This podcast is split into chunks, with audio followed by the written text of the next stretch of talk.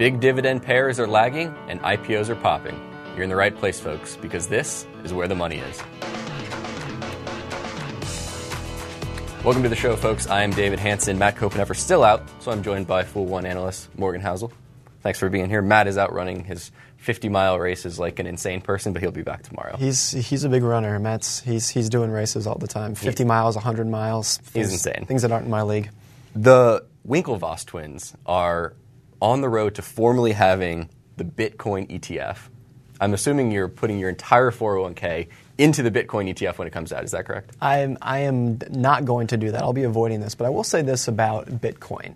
I, I, am still in the camp that thinks that it'll, I, I don't understand it. Mm-hmm. And when I think about the mechanics of it, it just kind of shake my head.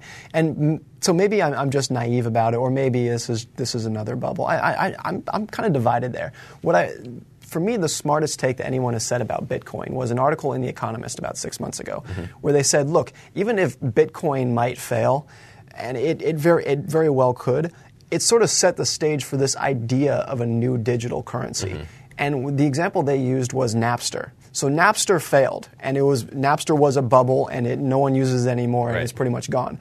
But it set the stage for people to download digital music, which eventually led to iTunes, which was the company that did it right mm-hmm. and said, okay, we're going to charge a small amount for these songs, and we're going to do this right and, and legitimately. I could see something like that happening with Bitcoin, where Bitcoin itself fails, but mm-hmm. opens up this new door of a new way to do currencies. So it's going to be interesting to see what happens over the next five, ten years. There you go your 401k is going all in it. Oh yeah, it's already right. in there. I, have right. pre-ordered. I've got the Winklevoss Bitcoin ETF on the market order. It's Good. ready.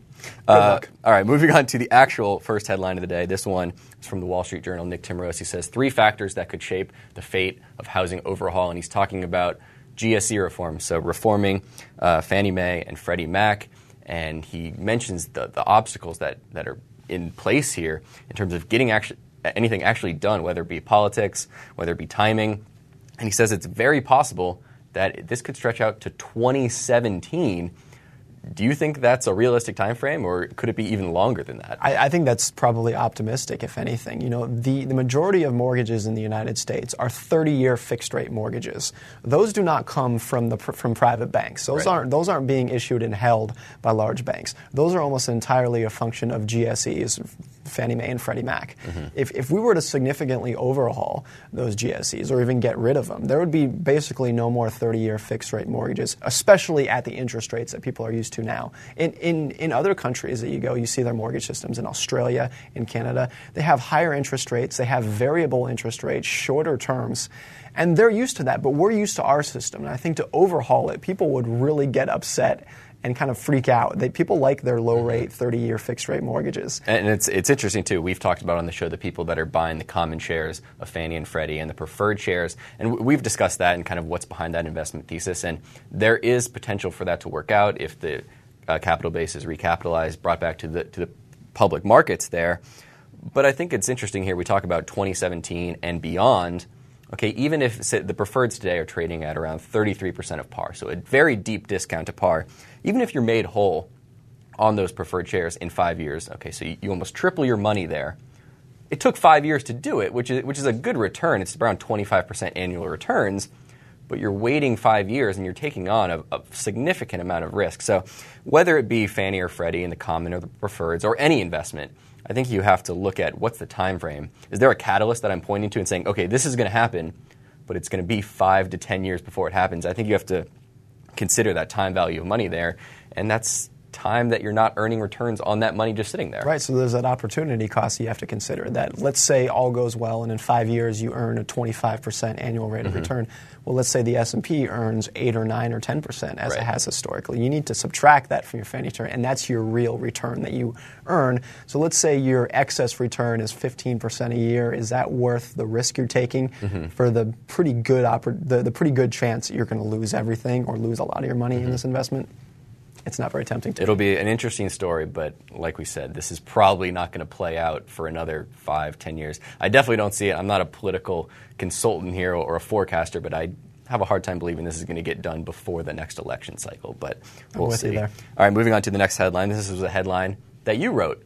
And this is actually um, the headline story on Fool.com right now. It is China owns 1.3 trillion of our debt. That shouldn't bother you. So we always hear about China, oh, they own all of us, they own all of the debt, they're controlling our, our currency. This isn't really true, right? And why shouldn't that bother us? Well, most of these stories, when you're talking about uh, China owning our, you know, owning all of our debt, mm-hmm. and you know, China is our banker, they're filled with hyperbole, but very few facts. So, so I, give us the facts. So in this article, I just wanted to lay it out. China owns about eight or nine percent of our debt. I'm sorry, I think it was seven point six percent of our debt, so less than eight percent. That's quite a bit. 1.3 trillion. That's a lot of money by any amount. Right. With the amount of debt we have, it's a small minority of, of what they own. Mm-hmm. Uh, and two, there, there's this idea that China is funding all of our deficits and they're our banker lending us money. China has seen its holdings of U.S. Treasuries decline over the past two years. So whether they're selling them or they're just not buying more as mm-hmm. this debt matures, they're, they're, they're not lending us money anymore on top of what they already have through the past years. Uh, and then the, the second point is that why is China lending us all this money? Why, why have they lent us 1.3 trillion? Out of the goodness of their heart. Right? It's not the goodness of their heart, which which seems to be what some people think that mm-hmm. you know they're being nice to us, and one of these days they're going to get mad at us and, and just say no more. Mm-hmm. But they're doing it because because we uh, we import so many goods and services from right. China. It's nearly half a trillion dollars per year. China really needs that business, and the best way for them to make sure it sticks around is to keep their currency weak against the U.S. dollar, mm-hmm. so that we can afford their, you know, their cheap goods.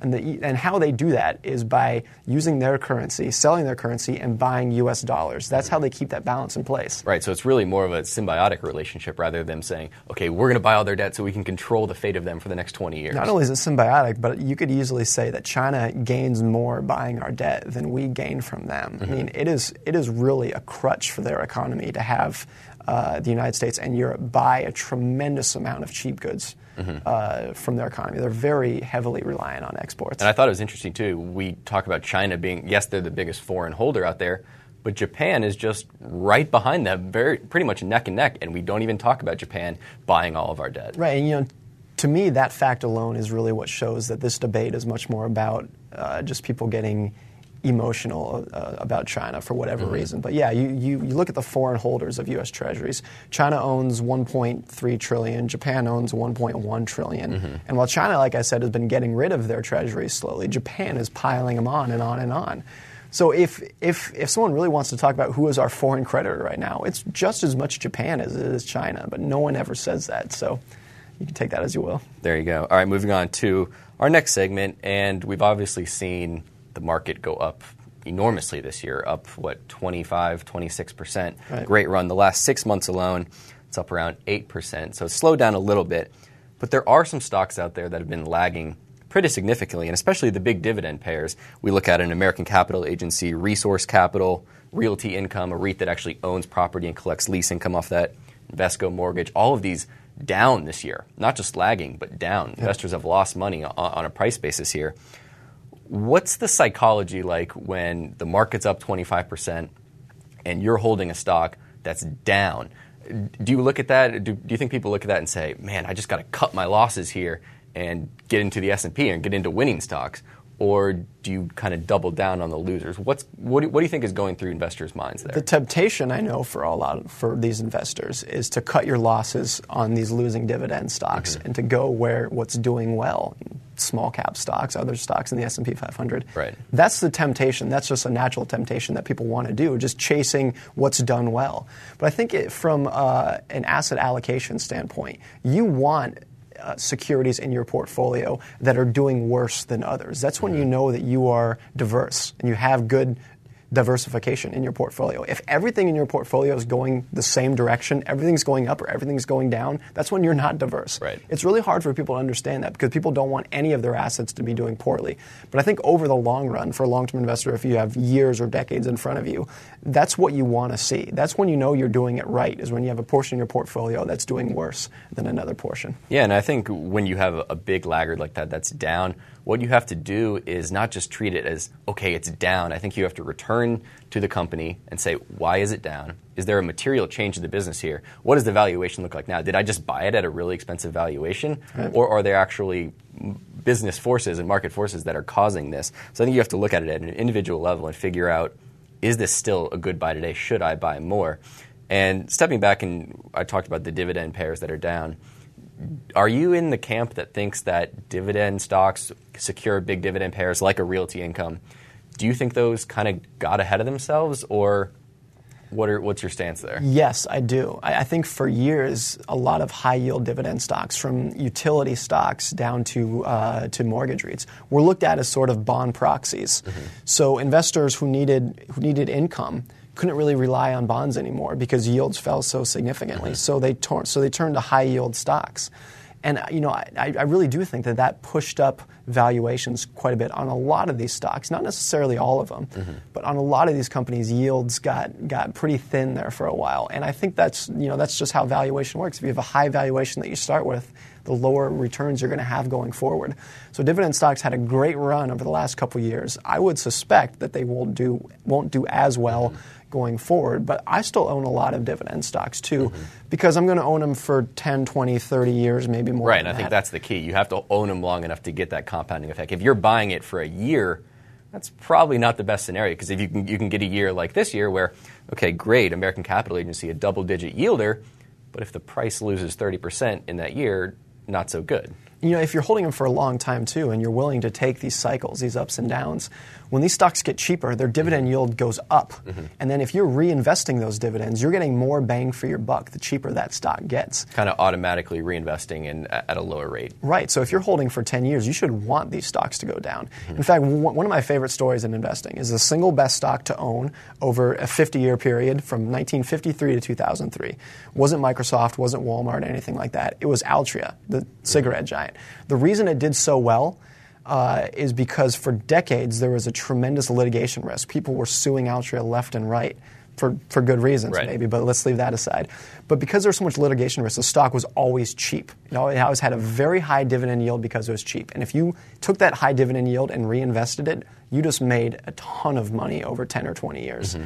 So, you know, when, when, when, when I look at dividend stocks going forward, that's kind of what I keep in mind. You should almost want these stocks to be cheap if you're reinvesting that yield. There you go. All right, moving on to our mailbag segment and talking about a stock that has not been going down. And we had a question here from Michael, and his question is question about IPOs. Why is it that an IPO like Twitter is priced at $25, but when it opens on the market, the price is $45? So it's a good question there. I'm sure a lot of retail investors obviously watched the Twitter IPO and said, "Oh man, I want to get in at twenty five dollars," but they couldn't. And then when it went public, it was forty five dollars. Right. What's causing this? Why is there that $20 discrepancy there when it actually opens on the market? So it's this balancing act for companies when they go public and the investment bankers that they're working with. Mm-hmm. From the company's point of view, they want to raise as much money as possible. So when a company goes public, goes public, it wants a really high share price so that they can bring in money. Right. The banker, though, that is setting this up, bankers from Goldman Sachs or Morgan Stanley or whatever, they need to lure in investors to to buy new shares of this company. And the way they do that is by sort of having this under the table promise of we're going to price this just low enough so that you can buy you can buy shares and then when it opens, hopefully there'll be a nice pop you can make some money. That's mm-hmm. how they lure investors in. Uh, now, the, the, the balance there is trying to get that right. With Facebook last year, they priced it so high that there really wasn't a pop, and mm-hmm. shares fell soon after. So Facebook did really well. They brought in a lot of money, but the investors didn't. Mm-hmm. With Twitter, we it was almost the other way around, where there was this enormous pop, and shares nearly doubled on the opening day of trading. So that was a lot of money that Twitter left on the table, but it was very good for investors. So from a banker's point of view, you really want to get a balance. And sort of the rule of thumb that bankers use mm-hmm. under the table, they'll probably right. never say this in public, is that what they're looking for is, a, is about a 10% pop. Mm-hmm. That's what they want shares to do. So that when you have a 10% pop, you're not leaving a lot of money on the table for the company, but the investors that got lured in, they, they still made some money. Right, and I think it's important to say when you talk about investors, we're not necessarily talking about you and I. Yes, it's possible that we could get allocated – shares out there through through our brokerage, but these are usually big institutions, right. pension funds, hedge funds out there. And the way it works is when they go around and market these these shares that are coming public, they say, "Okay, we have 70 million shares that we're going to IPO. Why don't you guys tell us what kind of price you're looking for?" And they take all this together, and then before it happens, they allocate all those all those shares before it's even open at $26 or $25, whatever Twitter was.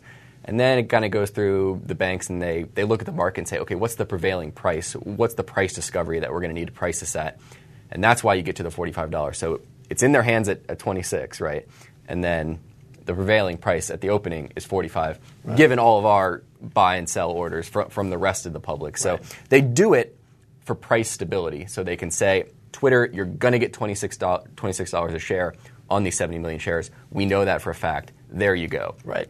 As opposed to just saying, here you go, market, here's 70 million shares, have fun with it. Right. Uh, the price would be much more uh, unstable potentially. Uh, so they do it for stability there. Not exactly fair, I guess, to the everyday investor, but maybe it's kind of just one of those things. That's the world that we live in. And for me, the takeaway from it is that most IPOs, I think, should be avoided. Mm-hmm. You, know, you have companies with more information than when, than you have. Founders that understand the better the company better than you do want to sell. Mm-hmm. Right. That should tell you something about who's on the other side of this trade. All right, so hopefully we answered your question there. You can always email some more questions. We are WTMI at fool.com. You can email your questions there, or you can send them Twitter. Uh, we are at TMF Financials, so more questions are welcome. All right, moving on to the game for the day. We're playing Would You Rather. We have an interesting scenario uh, specifically for Morgan today, and our first scenario is would you rather have $100,000 in an S&P 500 index fund for the next 20 years or $110,000 in five stocks of your choosing for the next 20 years? So what do you take in the index fund with less money or more money and you have to pick five specific stocks? Well, I think when you're talking, when, when you ask people about what do you think about different investments, a better question than saying, what do you think about these, is to ask, what do you do? What do you have in your portfolio? Mm-hmm. So my portfolio is a mix of index funds and about 10 or 12 individual companies that I own. Right. So, so that's how I invest. If I, if I was forced to choose one or the other, I would uh, I would take the 110,000 with five companies. I would make those five companies though as diverse as possible. So I would own companies like Berkshire Hathaway and Markel that just by nature of those companies are diverse. So Berkshire owns 57, I think, subsidiaries, everything from uh, from ice cream to, in, to insurance, whatnot. You're getting diversification there. So I, I would try to own companies that are that are as diverse as possible to split my bets up. Five companies is is is not many. That's a pretty concentrated portfolio. So I would try to make it as. But, but you think that that 10% more is worth it over time? Yeah, because I think for one, if if you invest in large companies. Uh, you know, even five or ten of them will have a very high correlation to the market over time. So, you know, if, if you took, uh, let's say, Berkshire Hathaway, Procter and Gamble, Johnson & Johnson, ExxonMobil, uh, and Coca-Cola, let's say, just thinking of those five, I'm willing to bet that those five companies will have a correlation with the S&P 500 of probably 90% over the next t- 10 years. So maybe they're not huge outperformers, but the fact that you're getting maybe a little bit more upfront, it'll be close enough where you'll probably win. Right. You, maybe you'll have a little bit of outperformance, maybe a little underperformance, but it's, it's going to be pretty close to the index going forward. So. All right. Well, interesting. I thought you were going to choose the index fund, but I was wrong. All right. Moving on to the final segment of the day on the Twitter sphere. Our first tweet is from Eddie Elfenbein. He says, Wow, this is a dull trading day. And this is something that we were talking about before the show. We were saying, Hey, there's not much, not much going on this week. It's kind of a quiet week. And I just wanted to say, that's okay. That's fine. You, you don't have to be scouring the headlines and finding the next crisis. What stock's down 10%? What stock's up 15%? If you're taking the long term view, it's okay to have a little bit of a boring day. And what, really, what I think about as an investor is not what the market's doing, but what businesses are doing. Mm-hmm. So I really don't care what Coke stock did today. What I care is that millions and tens of millions of people went out and bought a Coca Cola Right. today. That's what's going to drive the market mm-hmm. over the long run, not whether a stock was up 1% or down half a percent. That's Right. just noise in the long run. So. We like we like the dull days. it, it wasn't that long ago that people didn't know what the stock market did until they got the next day's newspaper. Mm-hmm. And investors did fine back then. You don't need a constant update of what's going on. Exactly. All right, moving on to the last tweet of the day. This one is from Charlie K. He says, "Breaking: Council on Tallest Building says One World Trade Center is America's tallest building, not Willis Tower in Chicago." First of all, I did not know there was a council on tallest buildings. I was going to say the same thing. That's news to me. That must be a fun job, though. Very interesting. Maybe a little bit boring. Um, I don't know how many times they have to meet. I mean, how many big buildings are Do we? they, they just have a big Do we really have to have a council for this? um, so, One World Trade Center, now officially the tallest building, surpassing the Willis Tower, as we said there. What is the tallest building you've ever been in? I, I don't. I, I would imagine it was the Empire State Building when I was a kid. I haven't been to any of the tall buildings in Chicago or overseas. I imagine it's the Empire State Building. I, I, I, I think I was probably in the World Trade Center at one time or another when I was Mm-hmm. a kid too. but I have no memories of it. But I I'm, think I'm that pretty I sure I that was there. I think that was mine. I think I was on top of the old World Trade Centers back in the day, and I'm pretty sure that's taller than the building. That was taller than the buildings in Chicago, if I if I think, than than the Hancock Tower or the Willis Tower. But I'm not positive. Four maybe. floors is high enough for me. There you go. Four floors. We're on the we're on the fifth floor now, so Morgan's feeling a little bit shaky. Um, all right, so that that's our that's our show for today. If you want to read more from Morgan, your columns are on Fool.com Tuesday and Friday, right? Yep. So you just go to Fool.com down to the main page. Morgan's got some great columns. Be sure to check Tuesday and Friday for those columns. You're on Twitter as well, correct? That's right, at TMF Housel. TMF Housel. There you go. We are on Twitter again, TMF Financials, and you can email your questions, WTMI at Fool.com. That's our show for today. Matt Koppenheffer will be back tomorrow. Thanks for watching. Thanks for listening. People on the show may have interest in the stocks they talk about, and the Motley Fool may have formal recommendations for or against. Don't buy or sell stocks based solely on what you hear.